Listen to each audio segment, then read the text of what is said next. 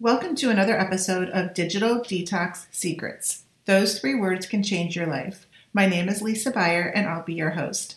Today's guest is Rhonda Britten. She is an author, speaker, she's been on Oprah several times, and she specializes in how to overcome your belief system and your fears that might be stopping you in your life. In this episode, we talk about everything from how she started her company, a life changing moment that changed everything and is who she is today, but the struggles that came along with it. In this episode, you're also going to learn some super helpful tips when you might be in a state of fear and need to get past it. I hope you enjoyed this episode with Rhonda as much as I did talking to her and interviewing her. Namaste.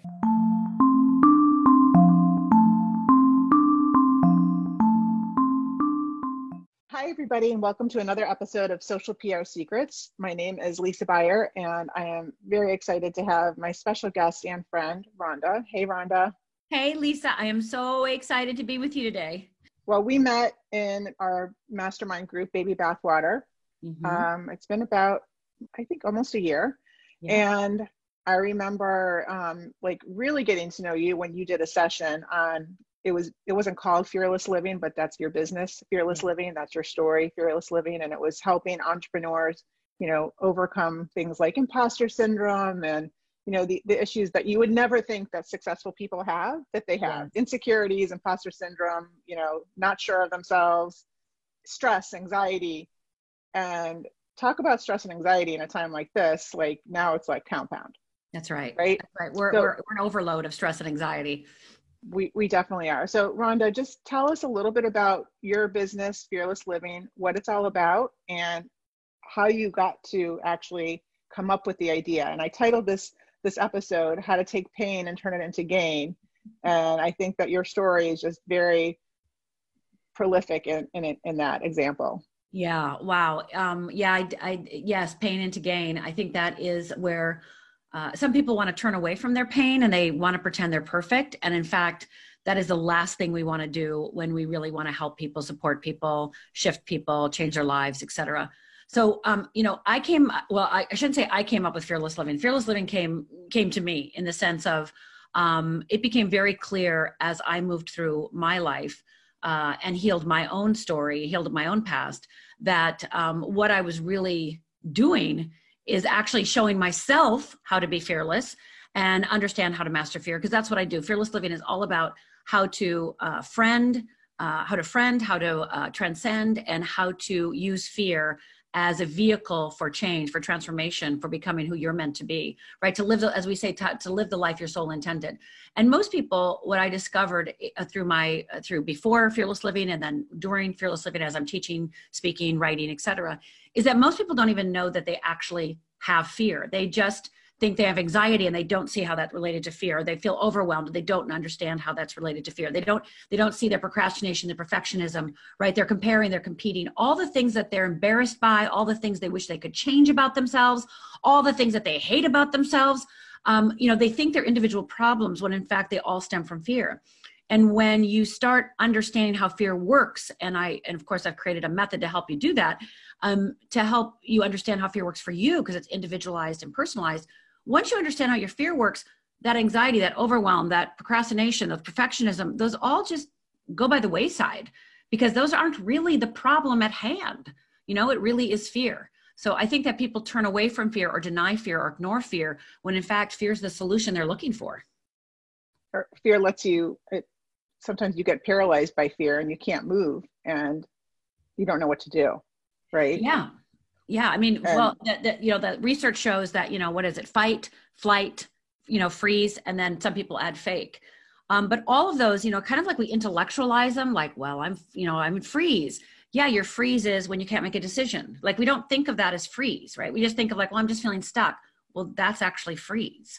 You know, when you uh, are having an argument or wanting to. Uh, you know run away from an argument or run away from a, a confrontation or run away from a difficult conversation. That's flight right? So we don't really think about that in that terms. We just beat ourselves up put ourselves down and say i should be different. I should be braver. I should be more skilled. I should i should be different. I should be different than the way i am. What's wrong with me?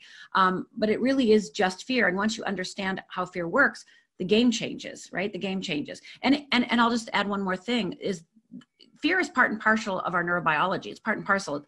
Our neurobiology, the way that we're wired, uh, is actually in relationship to fear. It's it is about fear. So when we deny fear, we're actually not using how it was meant to be used. How are some what can you share some ways that we could use fear to our advantage? Like how do we over overcome it so that we're not we're we're actually doing what you're saying, fearless living? Yeah, yeah, I would be happy to. Uh, so, one exercise that I've been giving out a lot recently because of what we're moving through in our times is an exercise called control and no control. And um, I think it's really important, you know, when I'll just say it this way when, when we do, we have so much uncertainty, we have so much chaos, we have so much volatility, when we're unsure of what's going to happen next, we feel out of control. Of course, that would make sense because we're in the unknown. Um, and when we're out of control, we look, we look out into the world and we want to kind of control what's going to happen. We want to kind of control, you know, the future. We want to control what's out of our control. And we actually don't pay attention to what we can control. So I've been giving every single uh, business owner, every single uh, manager, every single coach this exercise because it, it immediately will start getting you focused on what you need to focus on. It starts getting you really clear. Um, and basically, you just take a piece of paper, you put a line down the middle. On the left hand side, you write the word control. And on the right hand side, you write the word no control. And this is just a quick little exercise to move you through this particular time in our lives. I love this. Yeah. And on the left hand side, you're going to write everything that you're in control of. So we're in control of what we put in our mouth. We're in control of how much we sleep. We're in control if we get to work that day. We're in control of what we're going to do at work, right? If you're going to pull your computer out and actually, you're, going to, you're in control of doing a Facebook Live, right? You're in control of doing your podcast. You're in control of so many things. You're in control of your attitude. You're in control of your thoughts. You're in control of so many things. Now, out of control, we're not. We're we're out of control about a lot of things too, right? We don't have control over um, you know, when the world is going to get healthy again. We're out of control. We're not in control of the way that the government responds. We're not in control of a lot of the things out there. So when we feel anxiety, that's where we go. We want to actually control what we can't control. What we want to do is go back to our list of control. And this is the secret, not just writing the list, because that's nice, uh, but really what we want to do is actually rate ourselves on a scale of one to 10 how well we're doing in the areas of control. So, for instance, if you're not sleeping and you know, oh, I'm in control of my sleep, okay, my sleep is a two. Well, if you actually practice focusing on sleep, you would actually feel more in control. You'd start feeling more confident. You'd start feeling more centered. You'd start feeling uh, more aligned with yourself. And so the things out of control would not be so heavy, would not be so burdensome because you are controlling what you can. So, what I find is that people have this big control list, and if they don't rate it, they actually are not telling themselves the truth and they get overwhelmed by it. They get overwhelmed by their control list, right? So, rate yourself on a scale of one to 10 and ask yourself, okay, great, this is a two, this is a five, this is an eight. Uh, and congratulate yourself, acknowledge yourself for the things that you're doing well, and pick three things, you know, one at a time, what you want to start getting better at getting to sleep, drinking more water, um, making connection, you know, reaching out to people that you love and care for. Because um, again, we are all about connection, connection, and connection. You know, it's either, you know, when fear is uh, fear is in control, we sometimes want to isolate. It's the very last thing we want to do. We want to connect. So look at your list and pick one, two, or three things and start working on those. You're going to start feeling your confidence rise. You're going to start feeling more security within. You're going to start feeling that you have power and it's really going to take back your power and make you feel empowered. I love that the way that you format that because yeah you could say okay i'm not getting enough sleep but when you put it in a scorecard like yeah. and you write it down and then you have to take action on what you do have control over and those low scores it's just it's like a report card you know yeah, it, so. Yeah it's, it's a report card and you know this is how we have to take our power back because when you're feeling out of control when you're feeling anxious you're you're giving your power away right? You don't you don't you don't have access to your power and you feel disempowered. And so we want to start doing things that immediately you know because you don't know you don't need your wheel of fear and wheel of freedom to do this exercise right? You don't you don't have to know your core fear for this exercise. You just get to get this exercise under your belt. So you start practicing some of the tools that give you back your power and give you back your confidence and give you back your hope and possibilities. I think what people don't realize is that this this can be this can happen this is not it's teenagers it's college students it's professionals it's you know if you're a, you know a bartender it just a waitress like it doesn't matter who you mm-hmm. are where you live what age you are it this happens to everybody. We all have have this happening to us and it's like well this person must be so confident. I don't you know and you get intimidated especially with social media well, uh, yeah, exactly. Social media. But I, I love that you brought up earlier, you know, that we met at our mastermind because, you know, as you and I both know, people in that mastermind are highly, highly successful. And nobody would ever think that they had the fears they did. And then when I asked them, you know, how do your fears show up? What, what in fearless living, what we call fear responses. Let's talk about your fear responses. You know, how many people compare? How many people beat themselves up? How many people have anxiety? I mean, that page was full full. And and what i know to be true i don't care what audience i talk to whether it's a group of teachers whether it's a group of multimillionaires whether it's a group of stay-at-home moms you know whether it's a group of small business owners it doesn't matter. You know we all have fears that are perpetuating our worry our overwhelm our anxiety our comparing our competing etc our perfectionism. And we're we're kind of instead of dealing with the fear itself, we're actually just changing the chairs on the Titanic. You know, we're just moving our fears around when in fact we really want to build a relationship with fear because that's how we're going to actually change the way our brains work. Neuroscience says that the only way to truly change our lives is by changing our filtering system. So we want to be able to change our filtering system that we can look out in the world from fear to freedom. We, we want to do that. We want to be skilled at that. We want to be confident about that so that we can do that anytime. So, do you feel like social media is a good filter, a neutral filter, a sometimes okay filter, or what do you feel? You know, it really is based on the eyes of the person uh, looking at social media, right? I mean, if I'm feeling confident and powerful, if I'm in my freedom, if I'm living on my what we call in Fearless Living the Wheel of Freedom, if I'm in my Wheel of Freedom, I can go to social media and be like, "Yeah, look at all these great people are doing things. You go, yeah, you're amazing. I love you. Bah, oh yeah, right." But if I'm feeling insecure, and I look at social media and everybody's talking about how great things are, then I'm feeling like I'm a piece of doo doo.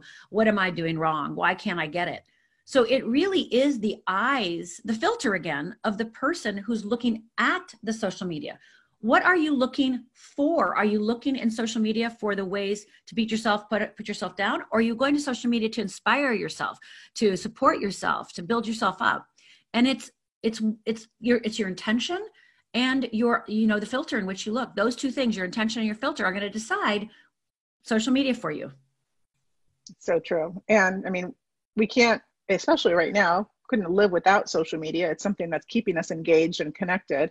Um, so we have to still balance it, but right now it's kind of our lifeline to the world and to each other. And you know, we're here through Zoom, and we're trying to get onto Facebook, but Facebook was kind of like not cooperating with us. But yeah, I mean, so right now we really need social more than anything.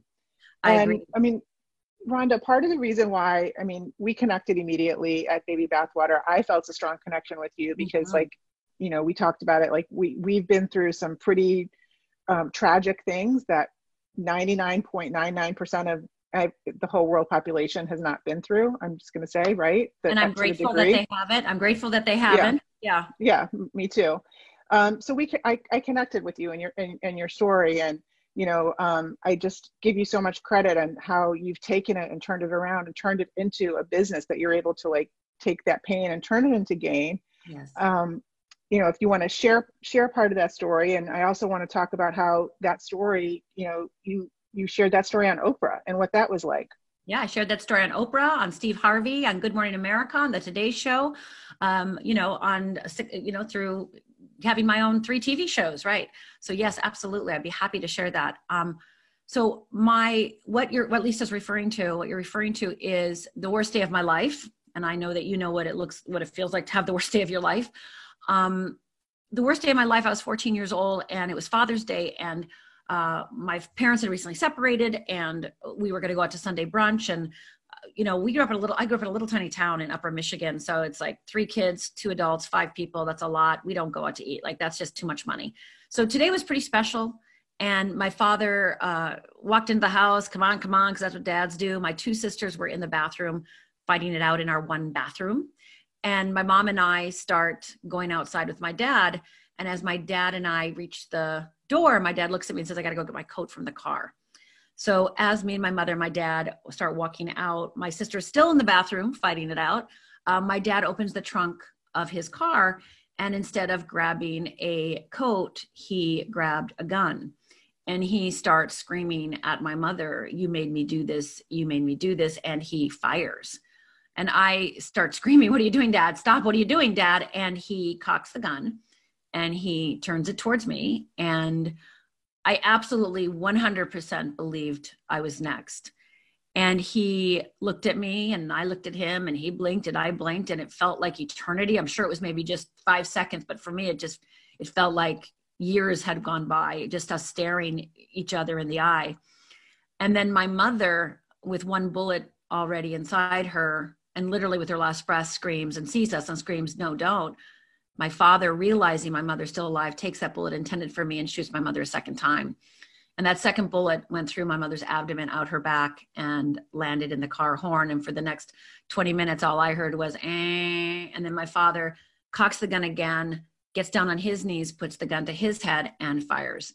So i am the sole witness of watching my father murder my mother and commit suicide in front of me and i was 14 years old. And you know, I, I don't know how other people would have processed that, but my first response and what I lived inside of for 20 years was it's my fault. I mean, I did nothing heroic, right? I didn't jump in front of my mother, right? I didn't grab the gun. I didn't kick my father in the shins. You know, I was the only physical person out there that could have changed the trajectory of what happened. And I was, as we talked about earlier, frozen. I was frozen and I could barely get out. Stop, dad, stop. And I was frozen in place. And now my parents are dead. And more importantly, my beloved mother was just murdered. And um, witnessing that when I blamed myself, when, when you when you witness that, for me, it took away any chance of happiness. Like you don't get to be happy if you don't save your mother from being murdered. You don't get you don't get happiness. You don't get you don't get that. So for the next 20 years, um, you know, basically I divided into two people that day. Like I split in two, right? Uh, the first the, the part of me was um, you know, pretended everything was fine. No, I'm fine. I'm fine, right? I went into, you know, compensate, overcompensating and just pretending, no, I'm fine. And, you know, I grew up in Upper Michigan, uh, Midwest town, and, you know, nobody came, no relatives came, nobody came to help us. And so you have to suck it up and it's fine, right? Like in order to survive, it has to be fine. You just have to suck it up. Yeah. And the other part of me in the middle of the night, um, you know, there's something seriously wrong with me. Like I am seriously, one, I have my father's blood moving through my veins. And two, there's something seriously wrong with me. Like i i can't i can't get through this right? So those two parts of me kind of were at odds for 20 years. And you know if you saw me at school in high school and college uh, i was smiling and pretending everything was fine. But if you were with me at night and i was drinking uh, because i then became an alcoholic um, i got three duis i got three suicide attempts you would have seen the dark side you know the fear come out and just the feeling of worthlessness the feeling of you know not being good enough the feeling of you know again you don't get to be happy uh, you know you didn't save your mother. And it feels it felt like it was tattooed all over me right? Like everybody could see. I would walk into a party and it'd be like oh there's the girl who didn't save her mother. Again was that true? Of course not but that's how it felt for me right? I felt like every like i was exposed all the time. So again i overcompensated pretending i was more than fine that i was amazingly fine right so it was after my third suicide attempt um, that I realized something. I realized that I'm not very good at killing myself uh, and I'm not going to die. And, you know, during those 20 years of me, uh, kind of two parts of myself, you know, at fighting with each other, you know, I, I want to be sure that, you know, everyone understands that it wasn't like I was sitting on the couch. I was actually going to therapy, going to workshops, reading books. I was doing everything I could to try to bridge the gap. I was trying to put myself back together those 20 years.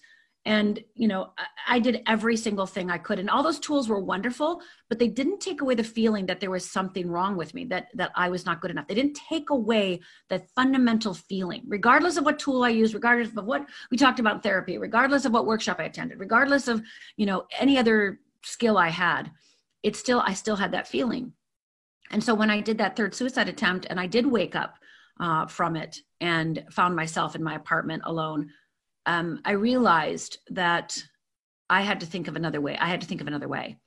That all the tools and all the skills and all the try, ways I've tried to been helping myself were, were helpful, but they weren't curing me. They weren't curing the pain. They weren't curing the anxiety. They weren't curing that feeling of not being good enough. And so, Lisa, out of desperation, I literally out of desperation, I started making up exercises for myself. Um, I just started making things up and shockingly, shockingly, uh, they started working. And then as I started becoming more my true nature, my true self, and started to put my pain behind me and, you know, not walk around in so much suffering and started feeling empowered and powerful and confident, um, people started noticing and they would ask me you know like what have you been doing? And i'd be like nothing because lisa it was embarrassing for me to make up my own exercises right? Like therapy didn't work for rhonda britten. Man she's hmm. too stirred up right? Like this was not a good news for me. Um, and i remember this couple at church uh, dragging me you know like hey rhonda you got to tell us what you're doing. And i'm like ah because i was so embarrassed. And she's like you're doing something. I'm like ah. And i go i go on making up exercises. She goes give us one. And so i gave her one the next week at church, she came back and said, It's working, give us another. And I think that was the moment, Lisa, that I went, What? What? what? It's that was your aha moment. yeah, it was like, What? And, and I that was the first moment that I realized maybe this wasn't just for me. Um, it took me several years still until I became, you know, did fearless living and became a life coach. Again, there was no life coaching back then, but you know, became a life coach, a speaker, author, all those things. But you know, that was my moment where it's like, really? It helped you? Um, it was it was quite shocking to me that the things that I had done for myself out of my own pain w- would actually be applicable to anybody else. Mm-hmm. Yes, it was shocking, yeah. and and from there, I you know it took like I said, it took me time to actually even think that it was even possible. Um, I actually was uh, had my own little PR agency, and one of my clients was one of the first life coaches, and he would say to me all the time, "You're going to be a better life coach than me," and I'm like, "I'm not going to be a coach. Remember, my father killed my mother. No one's going to listen to me. You know, I had nightmares for 15 years. You know, what are you crazy?" Um, but he would always say, "You're going to be a better coach than me. You're going to be a better coach than me," and um, that was, you know, that was, you know, having somebody believe in you uh, when you can't believe in yourself is for me personally gave me so much hope and so much possibility and so much motivation. And um, i think that's what i give to my students. I believe in them until they can believe in themselves. So it's the gift i hand down from my mentor to me. I hand it down to my students and clients. And Just where did it start? Did it did it start with a book? Or what what came first where you started turning this into your story into a yeah. business? Yeah. Yeah. The first thing that i did was have private clients um, and my mentor, like again, my my one of my PR clients was a coach, so he became my mentor. And you know, I would go and have a client. I would meet. I would live in Los Angeles. I would drive to them because again, remember nobody knew what life coaching was. So just to get a client was crazy. So I charged twenty five dollars. I got in my car, drove forty five minutes to meet them in their home you know, with my little $25, drive back. I would run to his house and be like, okay, she said this, I said this, she said that, I said this, she said this, I said that. What do I do? What do I do? What do I do? And then after about six months of this, I started realizing I actually knew what to do. Like I started mm-hmm. trusting myself and my exercises that I had done for the last, you know, you know, five years. I had started, I started trusting my own journey, you know? Yeah.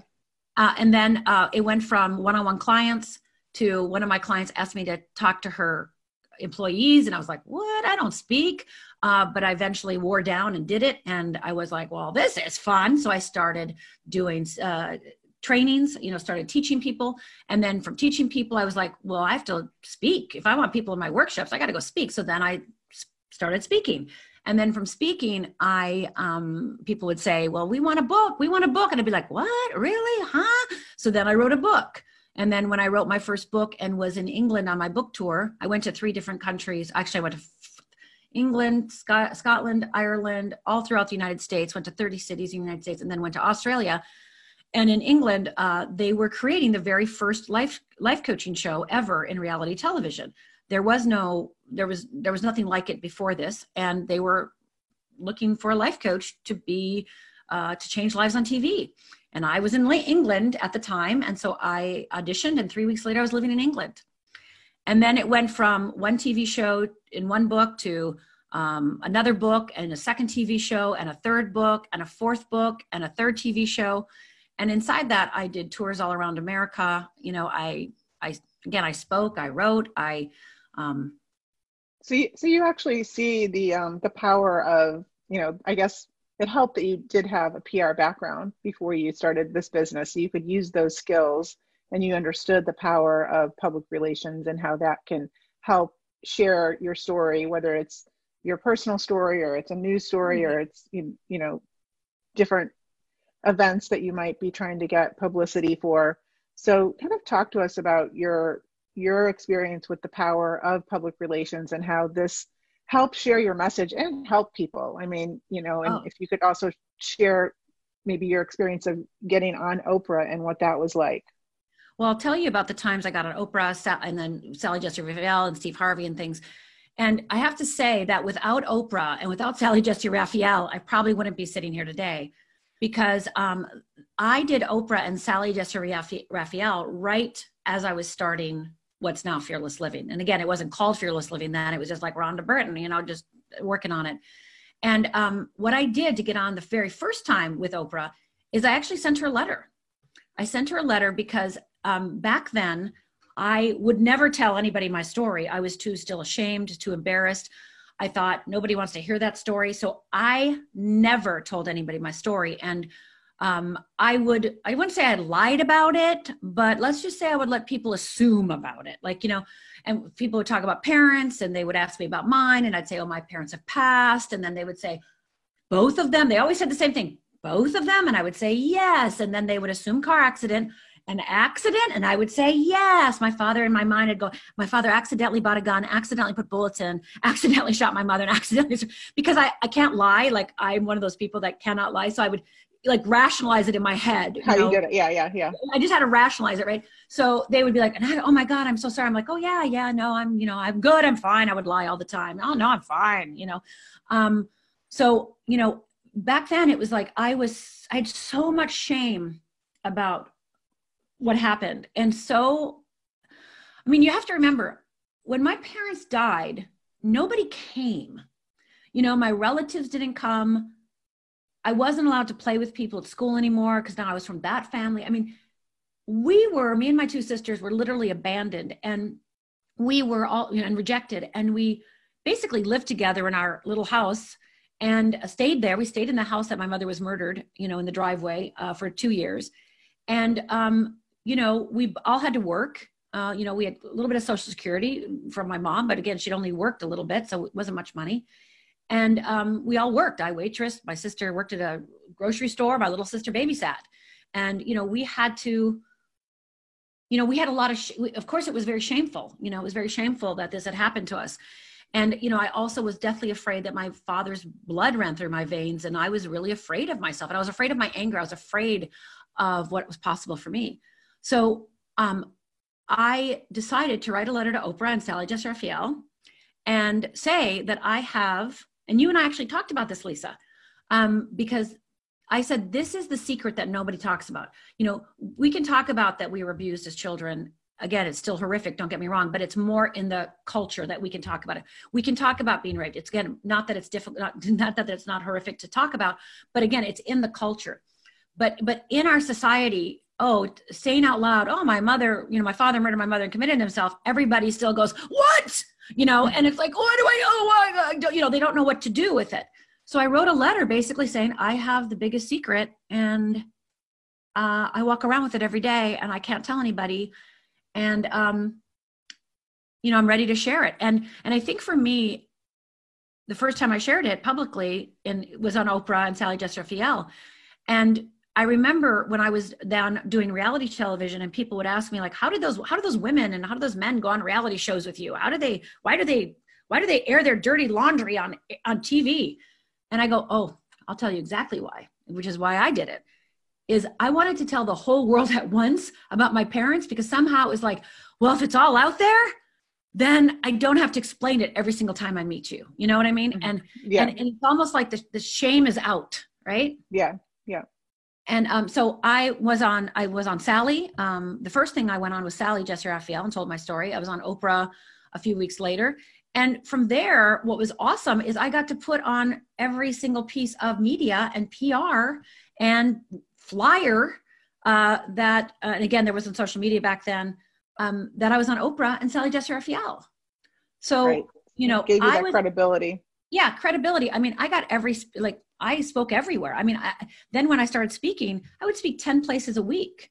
I mean, you know, when I when people found out I was on Oprah and Sally Jessy Raphael, they were like, "Oh, well, she must be good." Immediately, she must be good. So mm-hmm. I would then I would then I would build my resume from there. And then when I did more and more TV, you know, TV, um, you know, gives you so to media itself gives you credibility, right? It also talks about your level of confidence because if you're willing to have media, if you're willing to do PR, that means you have a level level of expertise, a level of confidence, a level of understanding of what media is. I mean, people are looking for people. I know when I did PR, um, you know, people always look like, is she camera friendly? Like, is she camera ready? Does she understand media? Because a lot of people want to do media, and you know this, uh, Lisa. They want to have PR, they want to do it, but they they don't have the skill. They don't know how to do it, which is where you come in. You help people do that to get really P- PR, to know what to do to get to really use PR. Um, but so yeah, PR. Um, PR gave me my career. And yeah. then doing media and continuing to do media um, kept my career, has kept my career. Like that, that is kind of like the lifeblood of um, having people understand who I am, know who I am, hear my story, and then reach out to me and want me to speak or want me to teach or want me to, you know, write something or do anything. I think that the one message here is that you know you put yourself out there and you're authentic and transparent and you put yourself you know there's like a little bit of you know a risk you know sure. and big or small you know getting in front of the media to share even if it's not like i mean your story is is is you know just so moving and you know but if it's even just a story about your company and it's a lighter story it's still scary there's still a level of fear of whether you're getting up, even right, doing well, what you did. right, you're getting exposed, right? Yeah, you're getting exposed. But you know that exposure. You know, if you, you know, I really knew, I really knew why I was doing it. And I think that there's that big why, you know, that Simon Sinek talks about. You know, it's like we have to know the why. And so I was able. I, my why was so big you know like i don't want anyone to experience what i did I don't want anyone to feel alone. I don't want anyone to think that they're too damaged to get support. I don't want anyone to think there's something wrong with them. I it is intolerable for me to have anybody live what you and I both lived through in our own unique stories. Like that is intolerable for me. So that gave me the courage to expose myself, you know, and be willing to share my story because, you know, again, for years and years and years, I was too embarrassed to share my story. When I started speaking, I didn't even share my story right away. It took me two years speaking to start sharing my story um, because I thought people would run the other way. So I, I think doing media and PR um, helps people feel connected to you and they get to know you through this this vehicle, uh, through this medium, without the without a lot of risk for them because they get to hear about your story. They get to hear about who you are. They get to hear about your values. They get to hear about your company. They get to hear. And and then they get to know you and um and then they start looking for you. And then they yeah. want to be with you you know? And so just fast forward to today you have um so fearless living is a course or multiple courses? How would you yeah, describe fearless, it today yeah, Fearless Living, we focus on two things. One is supporting the public. So anyone, anywhere can use Fearless Living. And you can get support through, of course, reading my books, um, taking a course, uh, going to a live workshop. You know, so there's, I always say that there's no matter what your time, no matter what your money, there is a solution at Fearless Living for you. And then the second part of Fearless Living is we have a coach certification program. So I train coaches on my methods, on how to support people in being fearless um, to really take you know to, to really take their life uh, story and their authentic uh, authenticity and turn it into their own coaching business. So i have you know i help the public shift their life and start understanding and mastering their own individual fear. Because again we're not getting rid of fear. You know there's no getting rid of fear. It's part of our neurobiology. So if you don't if you don't figure it out if you don't know how to work with it it will run your life in ways that you are not going to be happy about. And so yes grab a course um, and then um, if you want to become a coach and you know i always say that coaching is recession proof virus proof uh, because people need you no matter what. Definitely definitely. And right now in this you know we're as we're talking we're in the you know first few weeks into the pandemic here in the united states and fear is you know rampant. across everybody's mind. I mean it's rampant. I mean it's just every age like i mean everybody is in at some point of the day or week in a, in a state of fear. So, what advice do you give today to people just in general about like maybe two or three quick tips that they can? You already gave us that one exercise. What else? Can they go and watch one of your videos and maybe get some Absolutely. So right now I have I created a brand new fearless uh, excuse me a uh, Facebook group uh, called Fearless You and look for the group, Fearless You group. And of course, go to the Rhonda Britten Facebook page. And every day I'm in there uh, sharing tips, tools to support you through this because, again, I know what it's like to be alone in the middle of a crisis. And I don't want you to feel alone. And I want you to have tools and uh, you know just having a conversation so that I can support you. So yeah, so go over to Rhonda Britten B R I T T E N Facebook page and you can absolutely hear uh, the things that I'm doing and sharing with you so that you can get through it. Um, um, and let's just talk about the pandemic for a minute. One of the things that I've been sharing is that right now, just like you said, Lisa, people are actually in touch with their fear, and most of the time they're in denial of it. And so this is, I know this is going to seem little weird, but it's like, it's actually the good news because you can't hide from your fear anymore. It's in your face. So now is the time, you know, when fear is in our face, we kind of start seeing the cracks in our foundation, the foundation of how we live our life. What doesn't work for us? What is no longer, what, are the compromises we no longer want to make? Where is it that we fall down in our confidence? Where is it that we let, you know, the external world run our life? You know, so right now, because fear is in our face, it is time to actually have the courage to look at the foundation of your life and actually look at the cracks and go, okay, you know what? When this happens, I'm feeling a lot of anxiety. Okay, which means that you're fear for, forward focused. It means that you're worried about the future. You're living in uncertainty. Well, that's not just happening now during the global pandemic. It's bigger now, but it's probably in there anyway, right? So we kind of want to have the courage to to look at how our reactions are happening. What are we doing? What are we feeling? What are we thinking? So that we actually can start shoring up our um, foundation and build a stronger foundation. And again, do the control and no control exercise, and also just start uh, doing two simple exercises. Uh, one is gratitude. You know, of course, we all have been hearing that, but you know, truly be grateful for the things that really matter to you. Not do the puff puff gratitudes, but the, the true heartfelt gratitudes and then um, have the courage to do acknowledgments. Acknowledge yourself for how you're moving through this. Acknowledge yourself for figuring out how to take care of your kids and work at the same time. Acknowledge yourself for being able to you know take care of your health and keep your family safe. Like acknowledge yourself again those are in the control things. You can control those things acknowledge those things. So doing gratitudes doing acknowledgments getting on my facebook page watching the videos um, and being part of the facebook lives and getting downloading the exercises i'm sharing. And then of course doing the control and no control is going to support you greatly in the next 24 36 48 hours and beyond. Yeah. And i think i mean at least for me i've pretty much been working from home or remote for the past four or five years. I have an office that i don't go into too much. I pretty much am either on the road or work from my home office.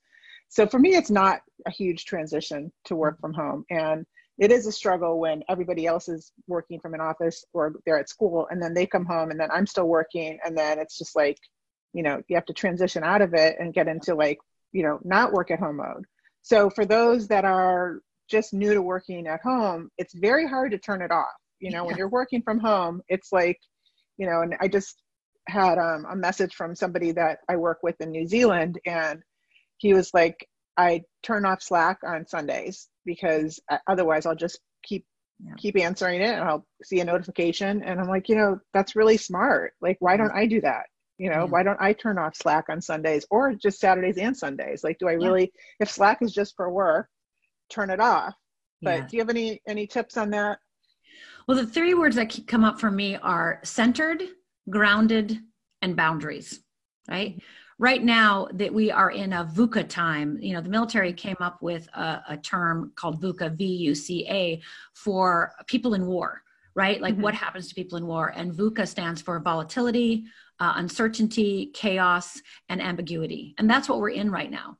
And we actually yeah. want to move that into what's called calm, and calm is all about clarity, helping ourselves get clear, which is some of the exercises that I share that control and no control, you get clear.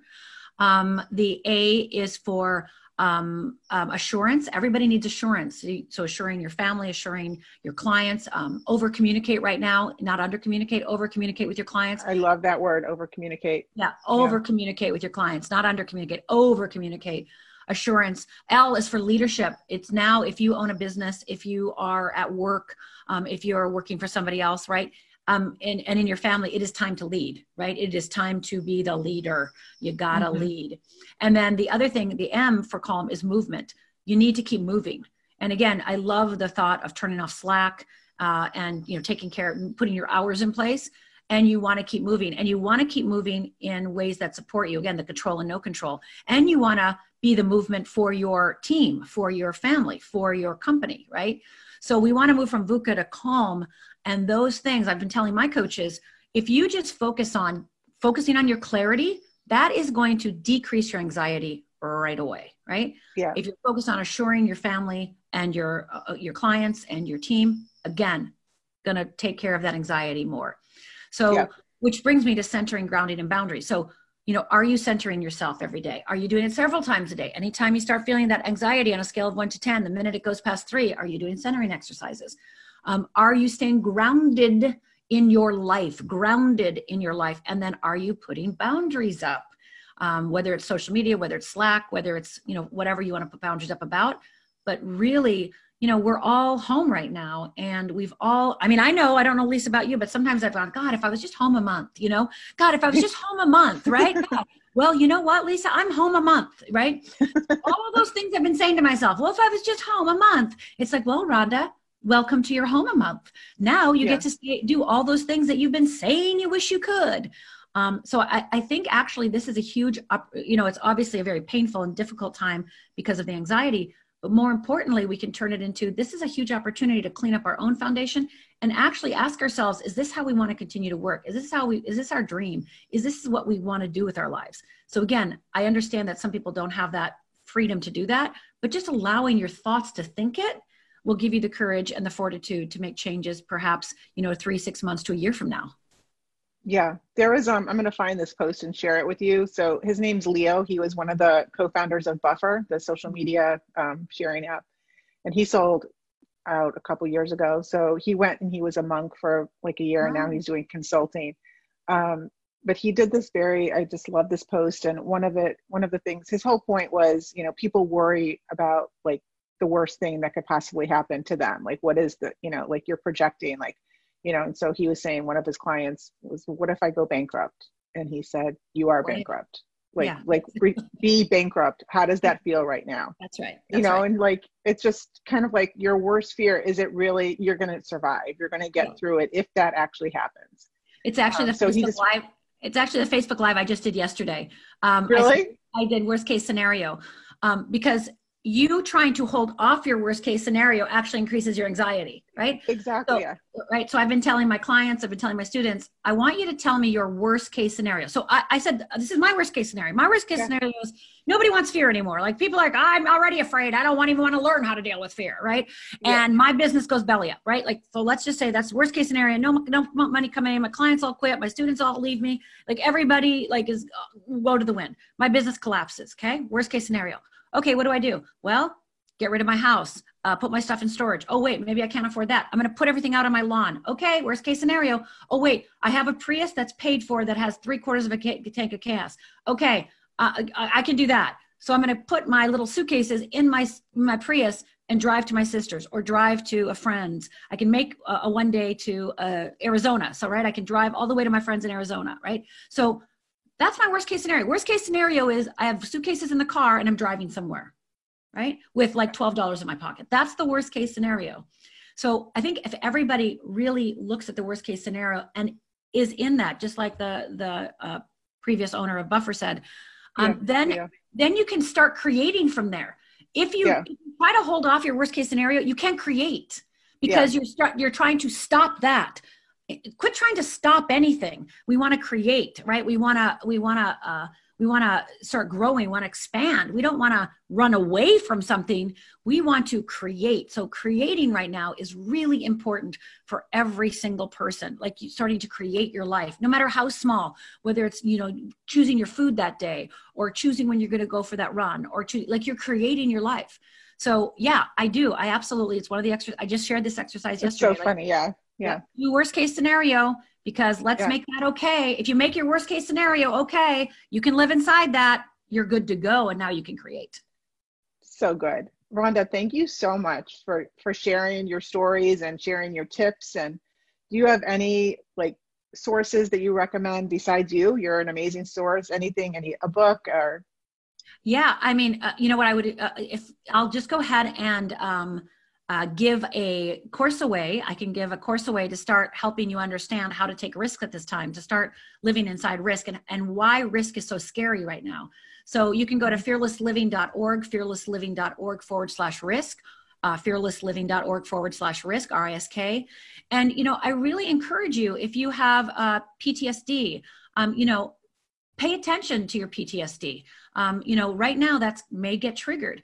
If you do have an anxiety disorder, your anxiety is going to get worse. So self care is so so critical. So go look up and look go look at uh, go go to Dr. Google. I called Google Dr. Google. Go to Dr. Google and say you know anxiety exercises, you know uh, breathing exercises, right?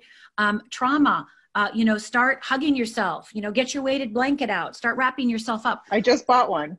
Oh, you did? I just bought a weighted blanket. Yeah. Weighted blankets are amazing, especially uh, for trauma. Any type of trauma or anxiety, weighted blankets. Yeah, I didn't know that. Yep, it's one of the tools. Uh, besides, you know, grabbing your arms and squeezing tight, or taking your hands and putting on your thighs and pushing down. These types that help our nervous systems relax.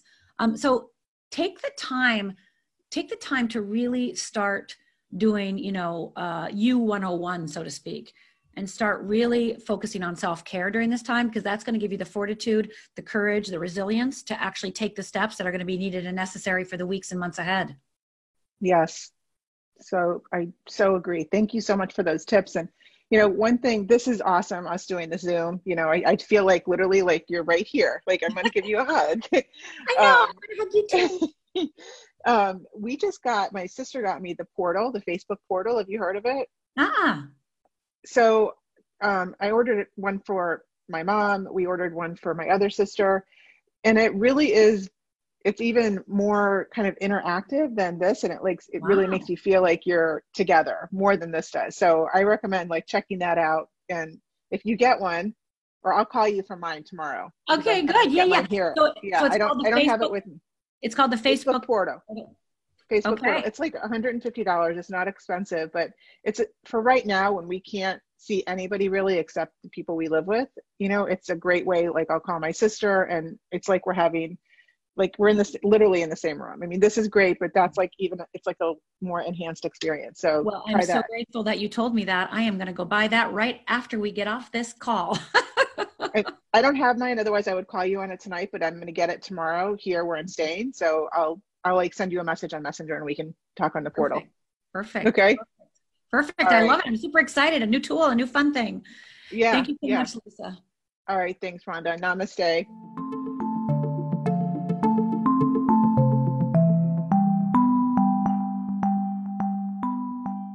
Thank you for listening to this episode of Digital Detox Secrets. If you liked what you heard, check out the book on Amazon or follow our blog at digitaldetoxsecrets.com.